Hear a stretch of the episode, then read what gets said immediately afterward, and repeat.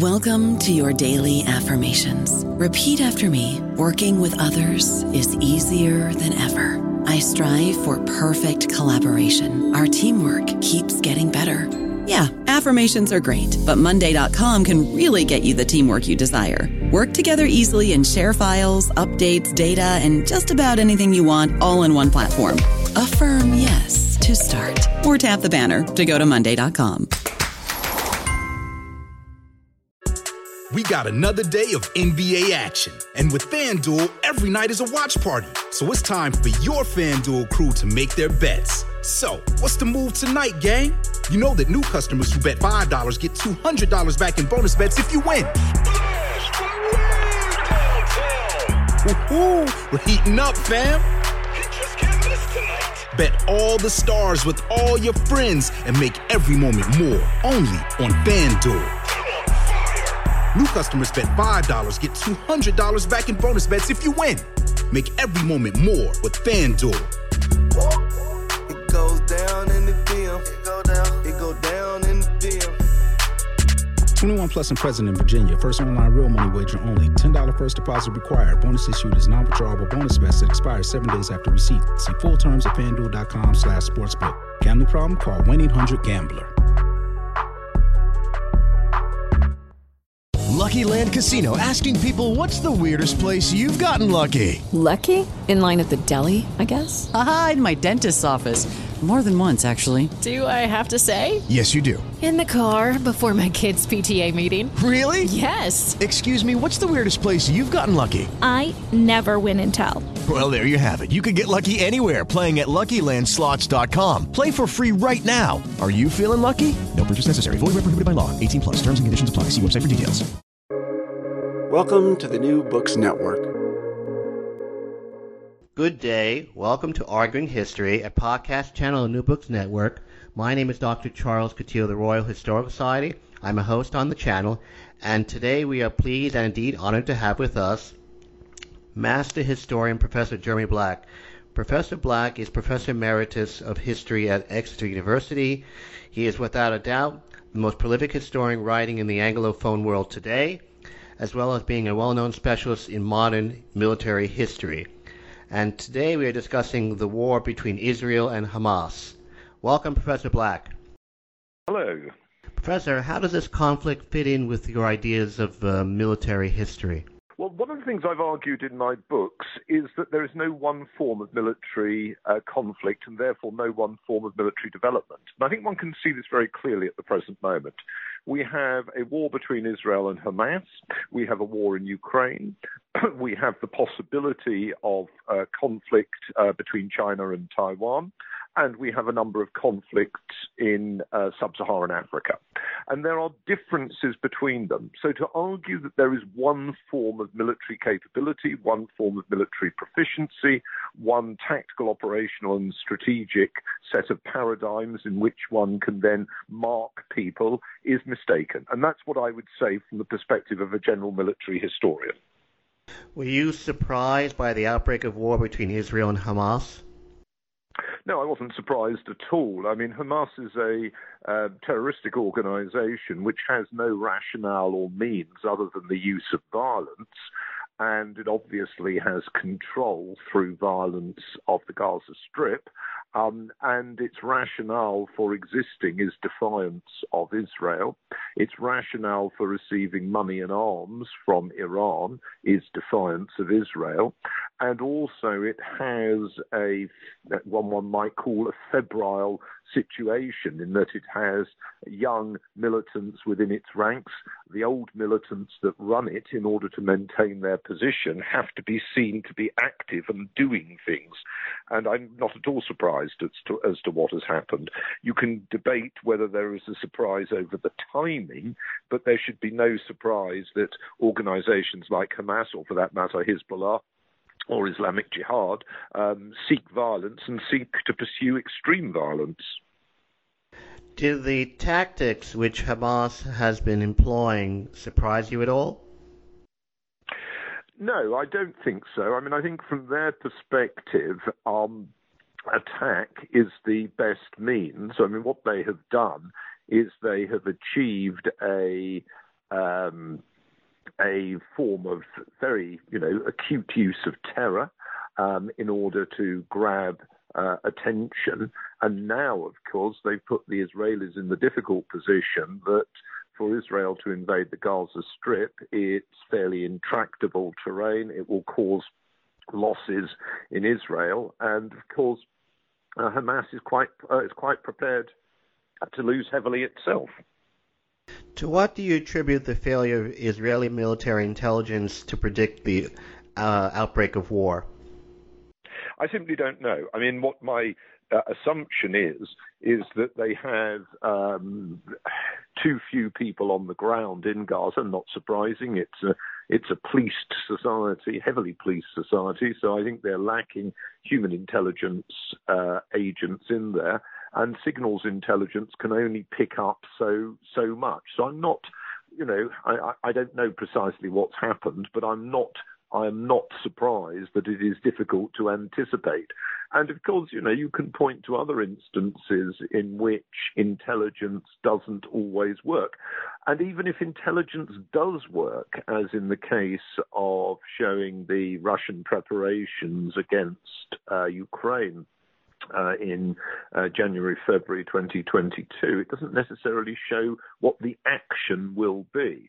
Um, I mean, it was well known that Israel was under threat from the development of the missile uh, armaments uh, and armory of both Hamas and Hezbollah, but when they would be used and in what scale was unclear.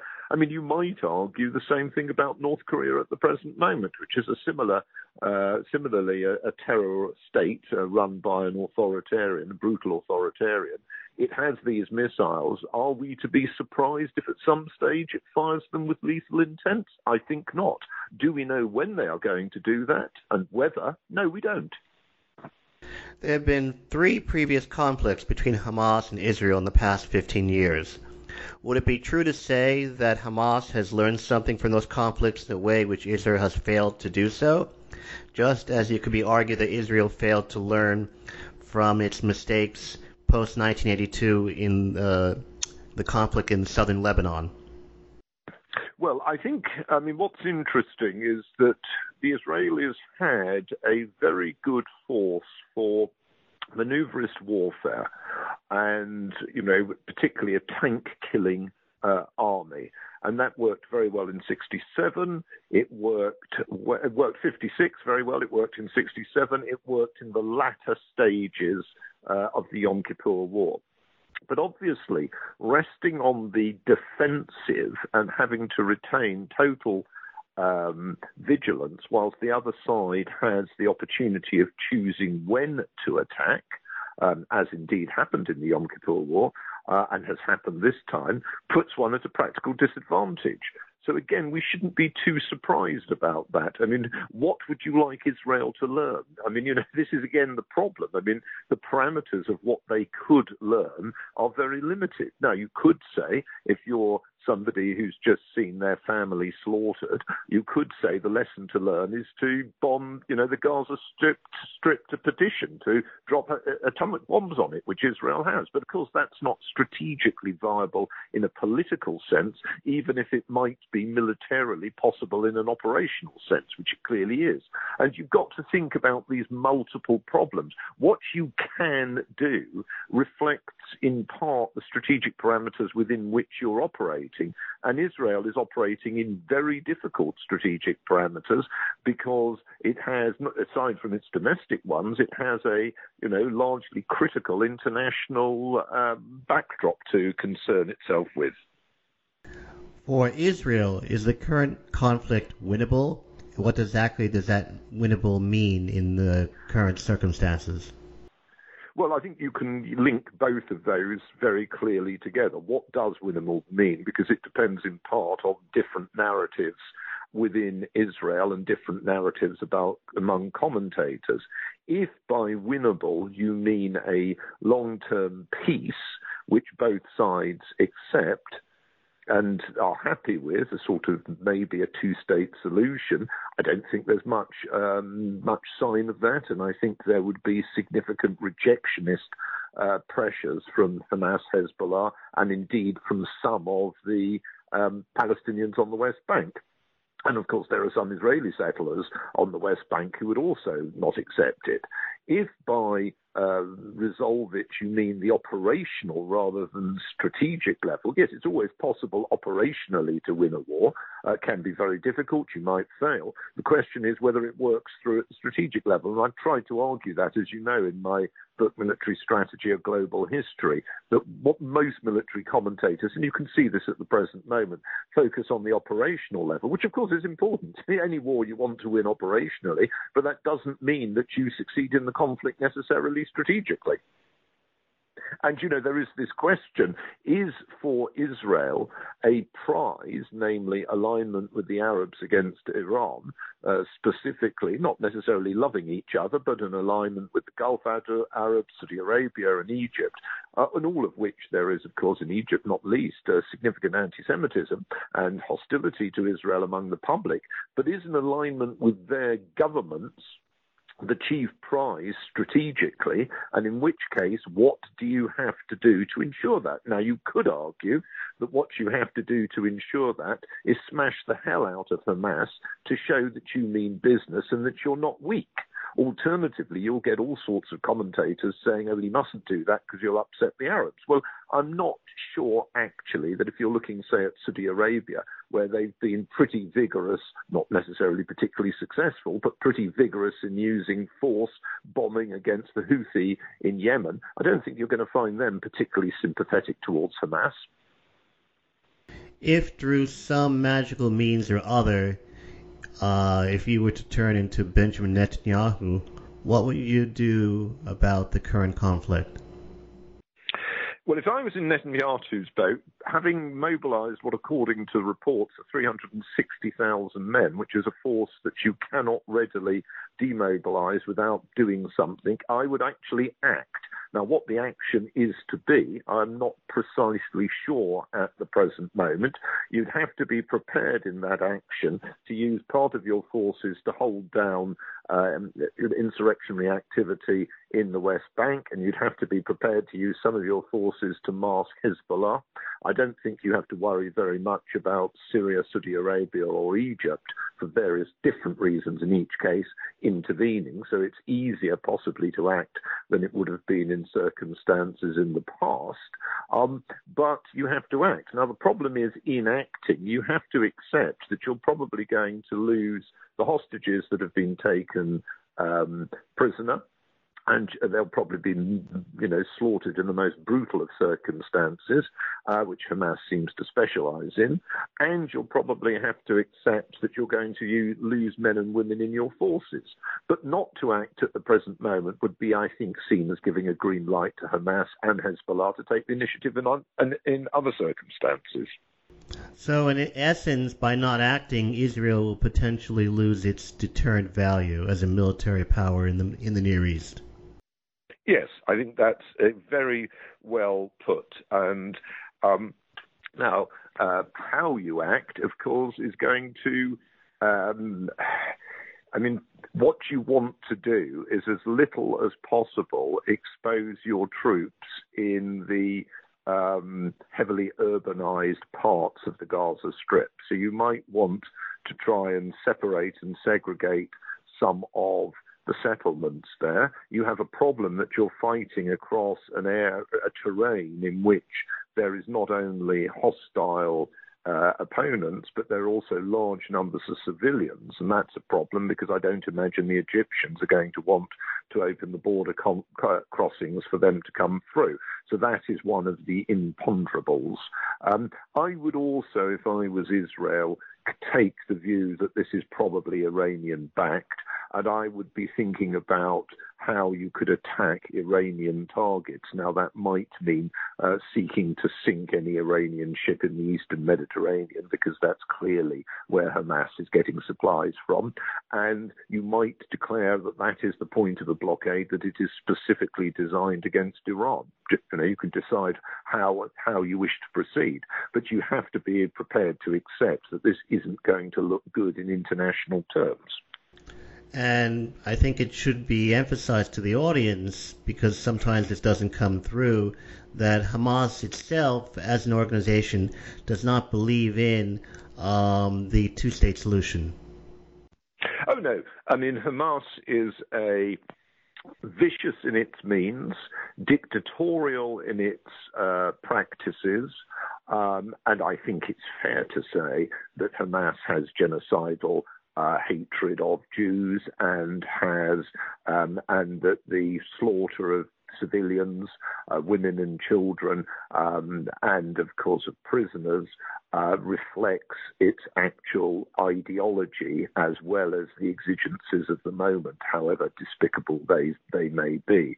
Um, and I think that um, you know what you're seeing here is the bringing into action of the um, the as it were uh, sort of millenarian Islamic um, uh, philosophy is the wrong word because that suggests a coherent, I'd say, ad hoc group of beliefs uh, which um, sort of believes uh, and argues that through violence you can actually purge the world of the the infidel, including bad Muslims. I mean, you've got to bear in mind that these sort of organisations, once they've slaughtered all the Jews, will then turn on those Muslims who they regard as insufficiently whatever, and uh, you're in trouble. The interesting thing is the way in which you have, and you can see it both in your country, the United States, and my country, Britain, you have all sorts of apologists for um, the Palestinian cause. You've had them for years, and many of them are going out, pump, going on, pumping out their propaganda throughout this crisis. I mean, it is a bizarre state of affairs in my country that many people who got very worked up about what happened to George Floyd, reprehensible as that was, seem to be completely silent uh, when they're seeing what is going on at the moment um, in the you know the the brutality inflicted on Israelis, or for that matter, the bombing by Russia of Ukrainian civilians. Point well taken and pointedly accurate. What lessons does the conflict so far provide the West? Well, I think it's one's vulnerability to attack. I mean, I'm afraid to say with terrorism, what you have to say to people is, um, and I argued this at the time of the uh, IRA atrocities, um, which you remember were funded in part by Americans. Uh, the Americans took a very different view after 9/11, but until then, you know, the the chance of a, if you were a British civilian of being murdered in a terrorist atrocity was high, with American fingerprints of over it, as it were. So we'll take that one. Um, but I've always argued that the way that you should deal with terrorism is to kill the terrorists um, as quickly and as and as fast, uh, uh, as effectively as possible, but also to say to your own citizens, we cannot stop terrorism. People will get killed. Because ultimately, what the terrorists need is to terrify people. If you've got a sort of stoical sense of, my God, we've just got to keep going under this pressure, you've actually, in a sense, you've not beaten the terrorists, but you've actually lessened the potential impact of them. And I fear that that is something that both in Britain and the United States we're less prepared for. I think the, I mean, the Israelis are obviously absolutely shocked by the brutality of Hamas, but they are not surprised at the idea that there should be a surprise attack upon them. On that observation, which I would like to agree with entirely, I would like to thank you very much, Professor Black, for being so kind as to speak with us today. This is Charles Coutinho. You've been listening to Arguing History, a podcast channel of the New Books Network. Thank you, Professor Black, very much. Well, thank you. Listeners may be interested in the second edition of my Insurgency and Counterinsurgency, the book, a book just published in the United States by Rowman and Littlefield. But I also think, as um, you know, commentators, I think we owe a responsibility to take not just a pragmatic response to this crisis, but also a moral one. What Hamas has done is totally wrong, and any attempt at relativism in order to, as it were, lessen it is inappropriate. Yes, and I hope that anyone who's listening to this podcast does not confuse the fact that, uh, notwithstanding any criticisms from a tactical or operational perspective that you and I might have of the IDF, we are no way uh, lacking in support for Israel in this time of crisis. Absolutely. Thank you, Professor Black. Thank you.